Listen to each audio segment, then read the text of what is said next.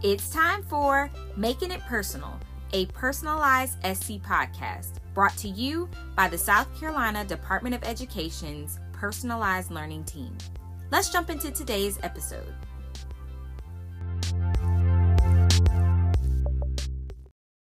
Hi, everyone. Welcome back to another episode of the Making It Personal podcast. I'm your host, Keri Beach, and today I am joined by some very special guests from Griggs Road Elementary. Today we are joined by Dori Petriella and Samantha McCarter. Ladies, I'm going to give you an opportunity to introduce yourselves and then we'll get into the conversation. So I'm Samantha McCarter. Um, I currently teach fifth grade ELA and social studies at Griggs Road. Um, and this is my, I just finished up my 15th year of teaching. Awesome. So I um, am entering my 19th year teaching.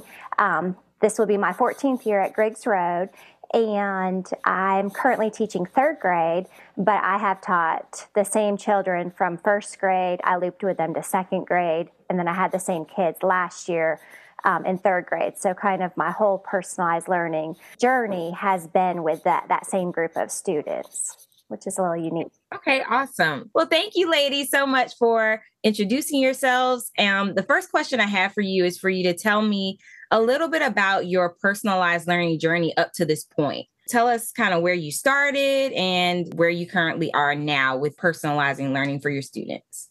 So I can speak for what I did. Um, Griggs Road really jumped on the personalized learning bandwagon. And the year they jumped on the bandwagon, I actually t- had taken a year off with my son um, when I had him. So when I came into the personalized learning game, I felt like I was a year behind my colleagues. Um, and everything was familiar to them. So I did feel like I had a little bit of catch up um, when we first started. But um, when I started with personalized learning, um, I realized very quickly that I could not do everything personalized all the time um, I really had to find one thing that I knew would make a difference for my students and really focus in on that one thing. I started with, um, you know, using some other teachers' pathways and modifying for what I needed. Um, and then I began to figure out how to create my own, what was going to mean something to my students once I had seen. Um, I feel like with personalized learning, there was a lot of trial and error. You know, some things went really great, and some things we realized, hmm, that's not going to happen again yeah. you know and that's all part of the journey um as i've gotten now this is i believe my third or fourth year with personalized learning um i've really focused heavily on assessment um and building in choice with assessment i feel like that's where i've gotten the most bang for my buck out of what my students enjoy and in teaching fifth grade um they have a lot of opinions and so I gave them a chance to give me their opinions. Um, and we had talked about how to do that. So by the end of this past school year, they were helping me create assessment choice boards and having voice in what they were learning, in voice in what they enjoy doing as a showcase of what they've learned. Um, but I feel like that's kind of the basis of, or the basics of where my journey started was kind of starting with other people's things then figuring out, out what worked for me and then finding that one thing that I really um I wouldn't say master by any means, but that was kind of my my niche within personalized learning. And so you find that one thing and you really stick with it. And then you begin to branch out from there.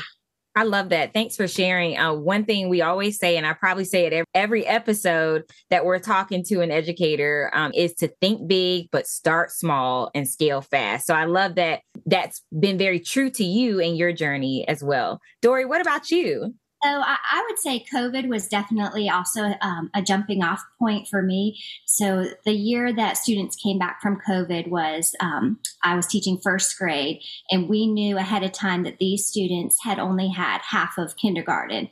So I really dived into like the pre-assessments. I really wanted to see what did they get from their kindergarten year and what were their gaps. And so to me, that's just where it all started. Um, and every child, depending on how much support they had at home, every child had a different amount of knowledge. And so they were, I mean, some were fluid readers and then some didn't even know their letter names. So I knew right then that I had to personalize their learning. Um, so I kind of did that with starting out with pathways for phonics.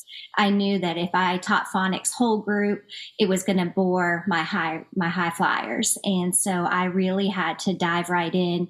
Um, that was the year I, we u- utilized Seesaw, so a lot of um, my pathways were done with Seesaw, and um, and I would say I focused mostly on the phonics piece. And then as the year went, of course, um, then I started making pathways and pre assessments, post assessments, and it all kind of just fell into place. The kids really, I thought they were too little, too young to really have that ownership, but right from the start, they could see where they were.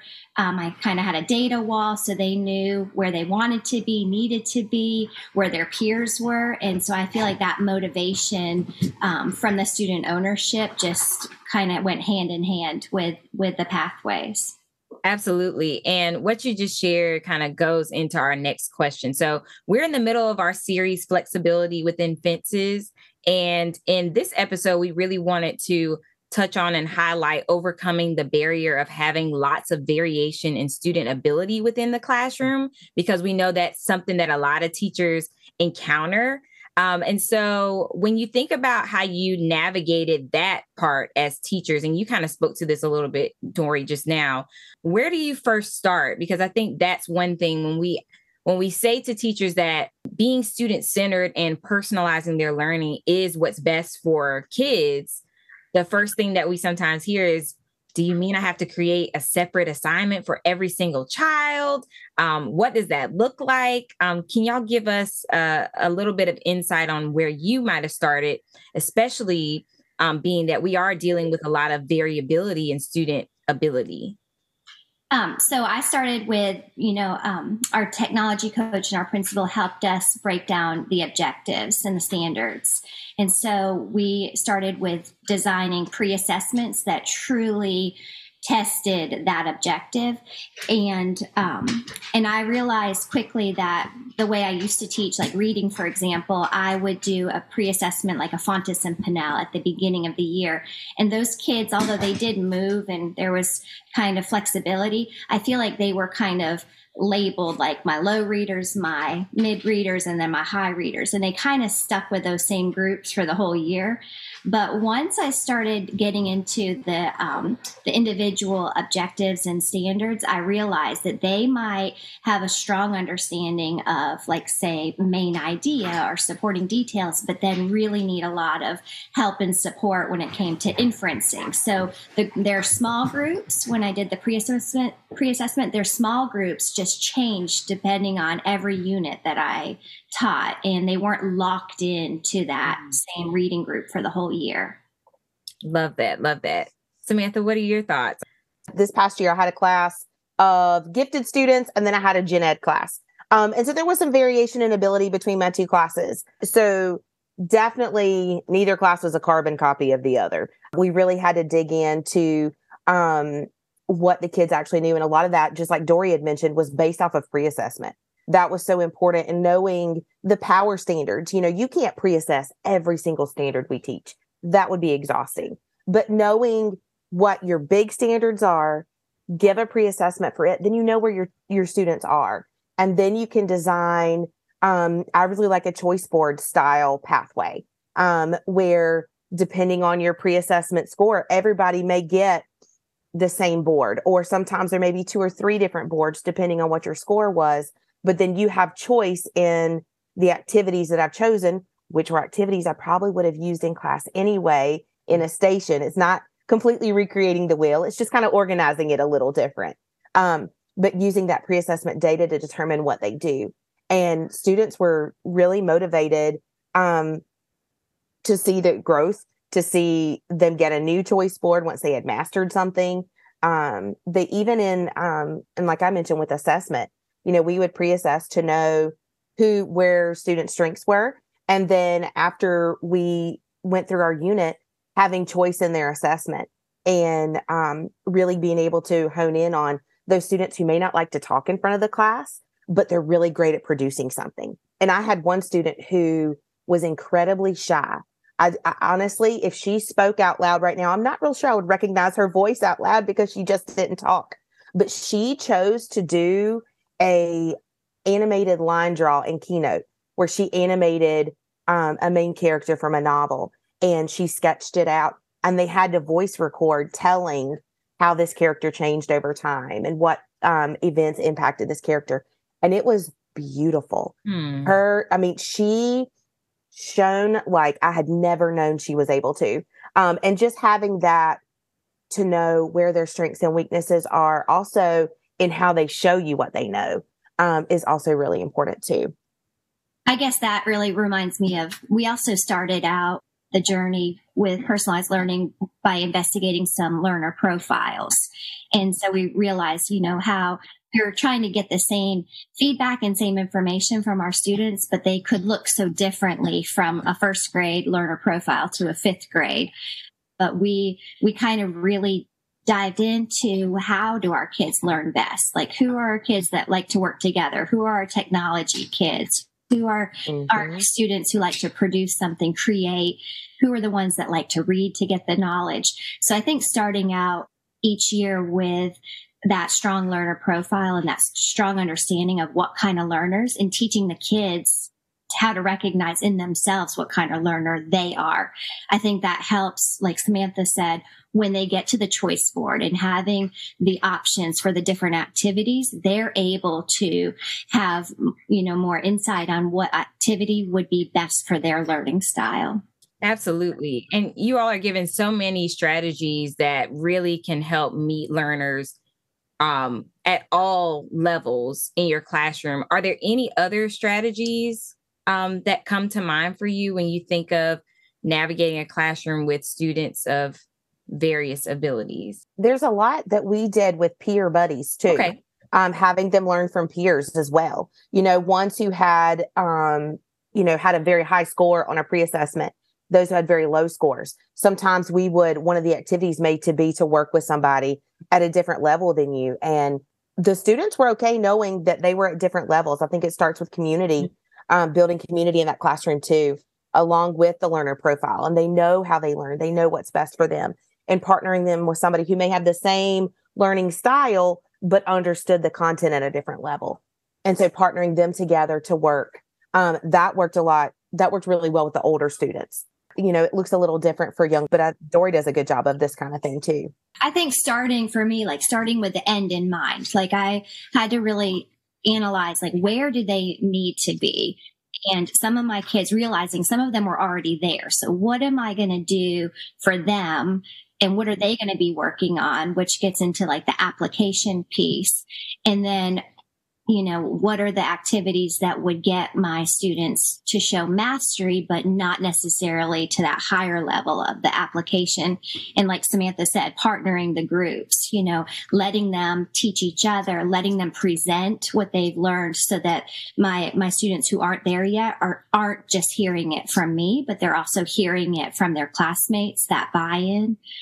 So really, I think starting with that end in mind and knowing that you've got to push some, but really emphasize where the students are who might not reach that higher goal. Can you talk more about the role that SOPs or standard operating procedures have played a role in your classroom? Because that's something that we always suggest to mm-hmm. teachers who are just starting this work. Um, absolutely. That was a big part for me just because I, I had been used to teaching like third grade, second grade, and then getting these kids from kindergarten where they were at home learning with their parents, they were not independent at all. They needed me basically to hold their hand from every step they made. So I knew immediately that I needed to put in some procedures for them in the classroom where they could own their own learning and make choices for themselves. Mm-hmm. So I had like a flow chart in my classroom for early finishers. Like, what do they do next? If they're done with this, what do they do? And it was just kind of boxes. And first, in first grade, I started it with pictures. So I showed them a picture of like their book box. So they could, that was a chance they could pick new books or clean out their book box. And then I showed them a picture of some certain apps that they could work on on their iPad, but just getting them used to moving to the next thing when they finished and not always feeling like they needed to come and show me or get me to tell them the next step. So that flow chart was was super helpful. I know Samantha you did one that was more digital, didn't you? We did have one that was digital that we had loaded into Canvas. And, you know, that was the difference between, you know, first grade and fifth grade. Okay. Um, we had loaded it in because there was an early finisher module within our course.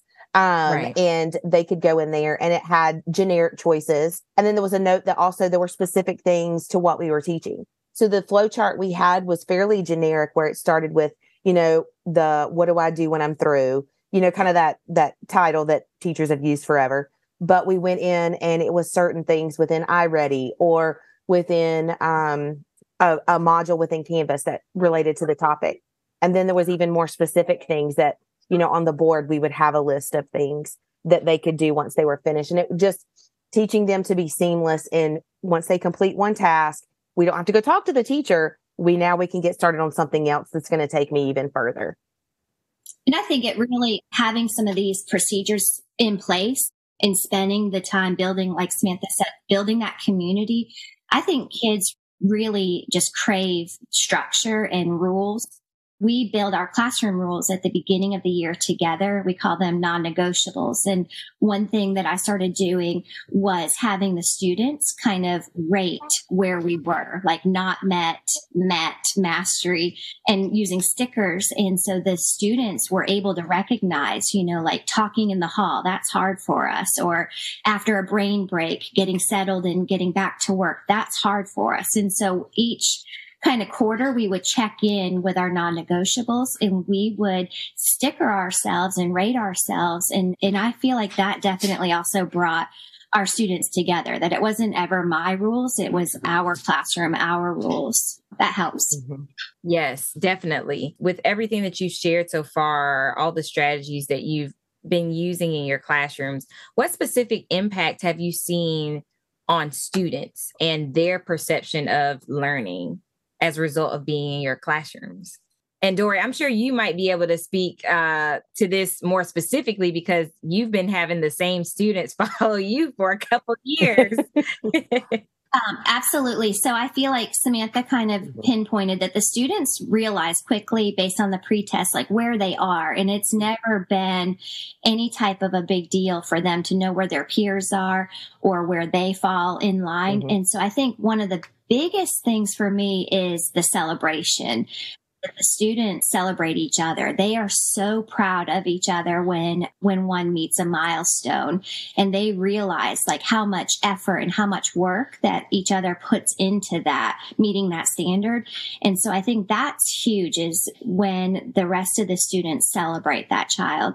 And then as far as families go, um, I think that all of this, like the standards based learning and just opened up a way to communicate with parents where their children weren't just receiving an A or a B. They really recognized like exactly where their student was struggling or areas that their student had strength.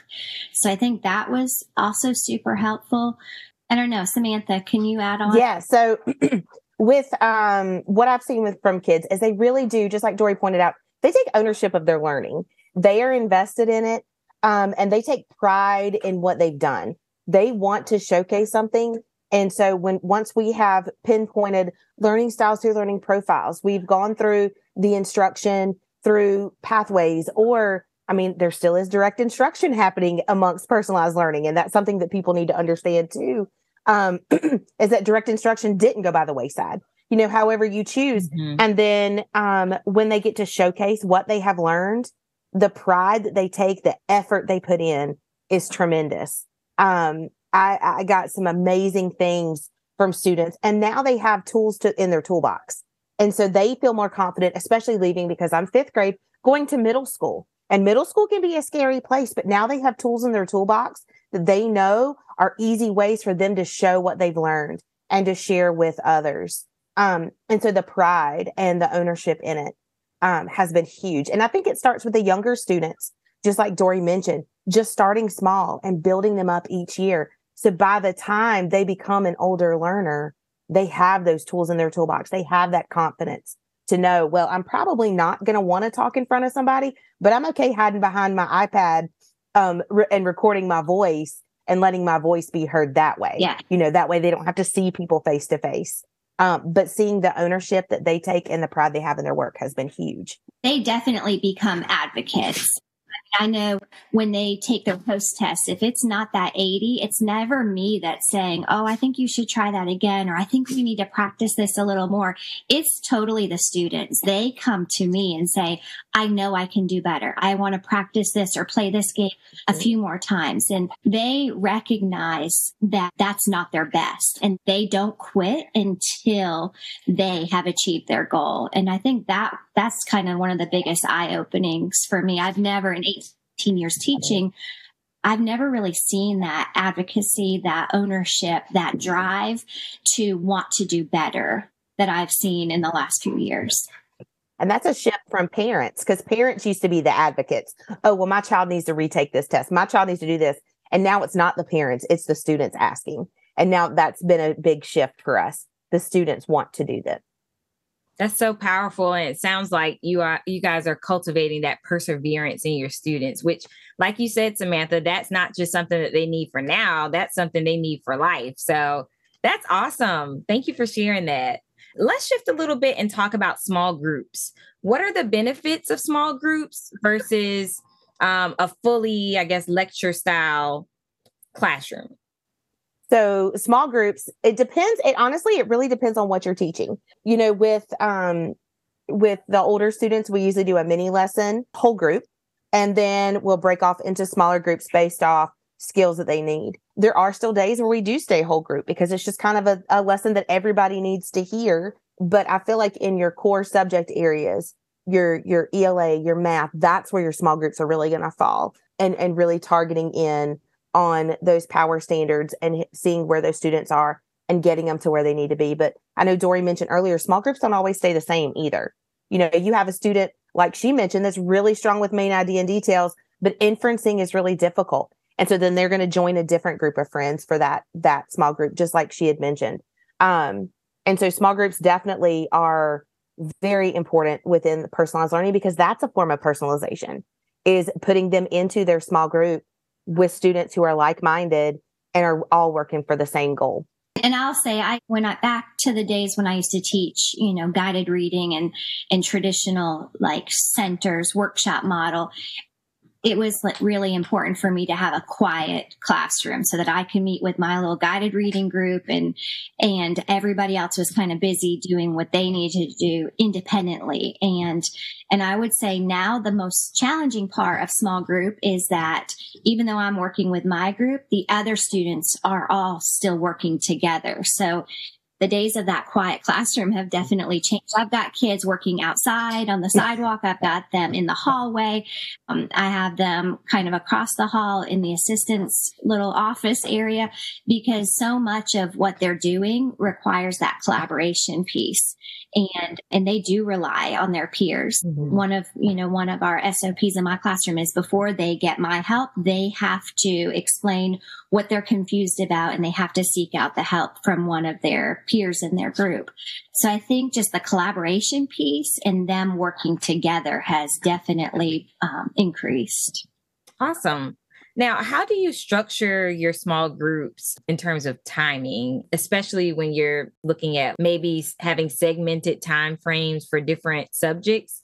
How do you structure your small groups? And um, you spoke about how the makeup of the groups change over time, but does the structure also change from day to day or week to week? Definitely think the groups change based on the pre assessment, but I also think you know, like Samantha said, some days I need to spend longer if it's a concept none of my students are aware of, then I'll spend longer in whole group and less time in small group.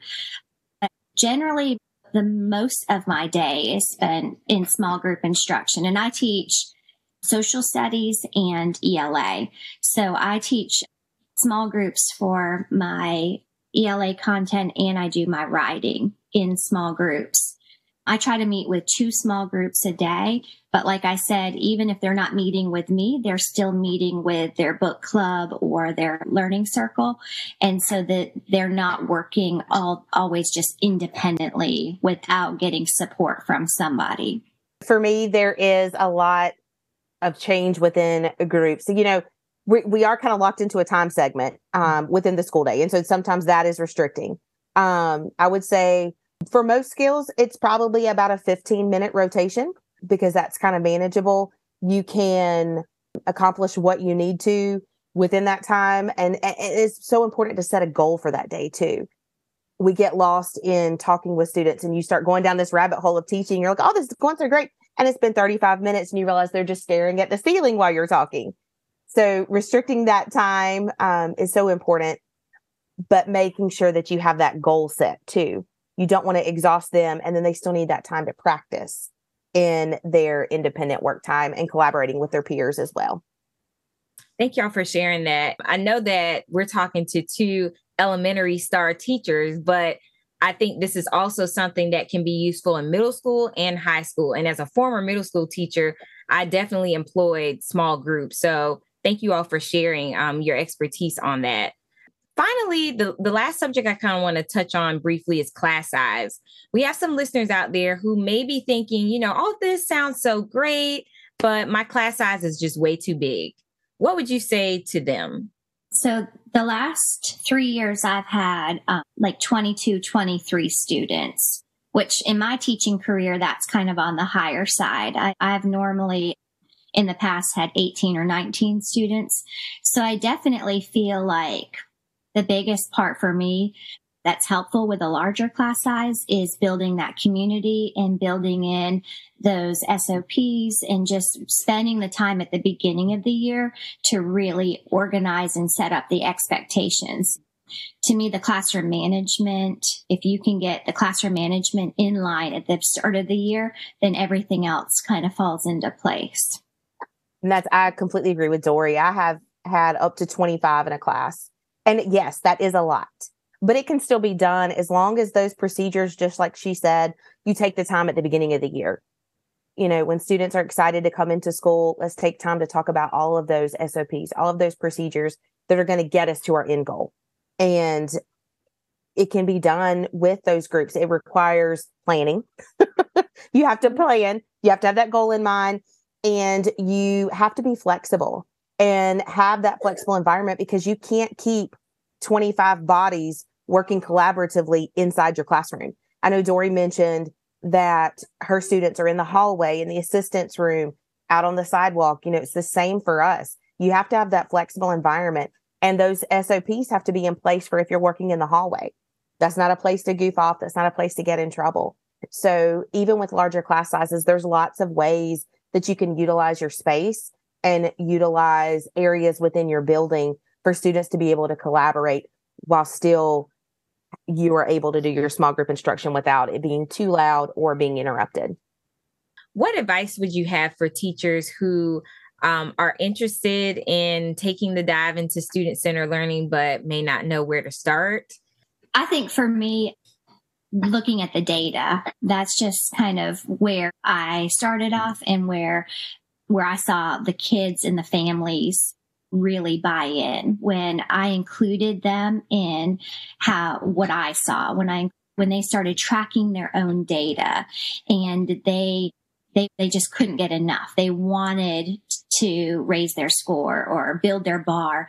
And so I think starting with like a data notebook and letting the kids see where where they need to be and where they currently are I think that's a manageable piece to do. And I think that that really encourages the kids to really want that next step of, okay, I know I'm down here. How are you, teacher, going to help me get up here? I think it really just shows them that they, they need you and they need to be listening and they need to be working hard. And so I feel like they're more receptive to the learning when they know exactly where they fall on that data point. And I know data notebooks can look differently. Can you tell us, Dori, what yours look like for your littles? Uh, so they're a little messy. They do theirs. My students have kept their data notebook from first grade to second grade to third grade. I just use a three ring binder and they, I add plastic sleeves to it.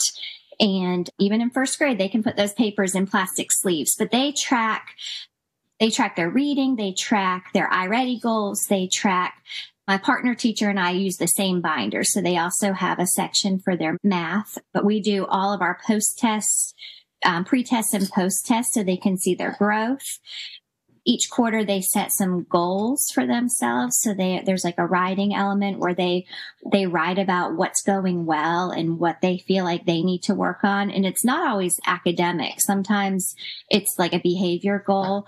It's definitely the whole child. And they're very proud of their data notebooks. But like i said they're not what i would consider very organized that's part of all of this is like losing a little bit of that control and letting them be in charge of it. So they're not super organized and they're not very neat, but there's there is data and they are so proud. Any visitor that comes in the room, they want to show off where they started and where they are and where they're going to go next. So it, it's definitely powerful for them. Samantha, what about you? What advice do you have for teachers just getting started in this work? So, and I know I mentioned it earlier to start small. Pick mm-hmm. one thing that you want to do. Do not try to do it in every subject for everything. Um, really looking at those power standards and even looking at progressions of the standard. I know that the new ELA standards are written more in the form of a progression and it shows what they know in third grade, what they should know in fourth grade, what they should know in fifth grade. Um, and so looking at those pieces to know what they should have and where they're trying to get to um, is so important. And when you're looking at um, writing a pathway, it's not recreating the wheel, that it's really using a lot of those station activities that you were already using in your classroom. You're just organizing it a little bit differently. It may not be that everybody goes to station A, B, and C. Now you have A, B, and C on your choice board and when they go to that station depends on how their scores, how it falls, um, what their pre-assessment shows. Um, but really starting small and looking at just one thing at a time. Great advice. Thank you, ladies. If there's anyone out there who would like to get in touch with you or hear more about your personalized learning journey, what is the best way for them to get in touch? I would recommend that they request from their principal just to come out and visit. I think spending a day in a classroom that is personalized learning yes. is the best way to kind of jump in and get started and learn. So if anybody ever wants to come spend the day with me, my door is always open. If that doesn't work out, I think just emailing me and then we can set up a time to do like this, like a, a FaceTime call or a, a Zoom call. So my email address is dori.petriella at clover.k12.sc.us. And I feel the exact same as Dori. Um, I felt like I learned the most when I was able to observe other teachers, even just within my building. And mm-hmm. that made a huge difference. And seeing that it's not as scary as it sounds, um, and that everything is not 100% personalized for the entire day. You know, that can be a daunting um, thing to think about when you're planning personalized learning. But coming in to visit, like Dori said, my door is always open as well. Um, and my email is another great way to get in touch with me. And it's samantha.mccarter at clover.k12.sc.us. Awesome. Well, once again, thank you, ladies, so much for spending time with me and for having this conversation. I know that our listeners have enjoyed, and now they have a great way to get in touch with you. Um, Griggs Road is a school that we frequently do inquiry labs at. So please feel free to reach out to these ladies or um, check out our website, which will be linked in the description to sign up for an inquiry lab and come see this work in action. Thank you, ladies, once again. We'll be right back to close things out.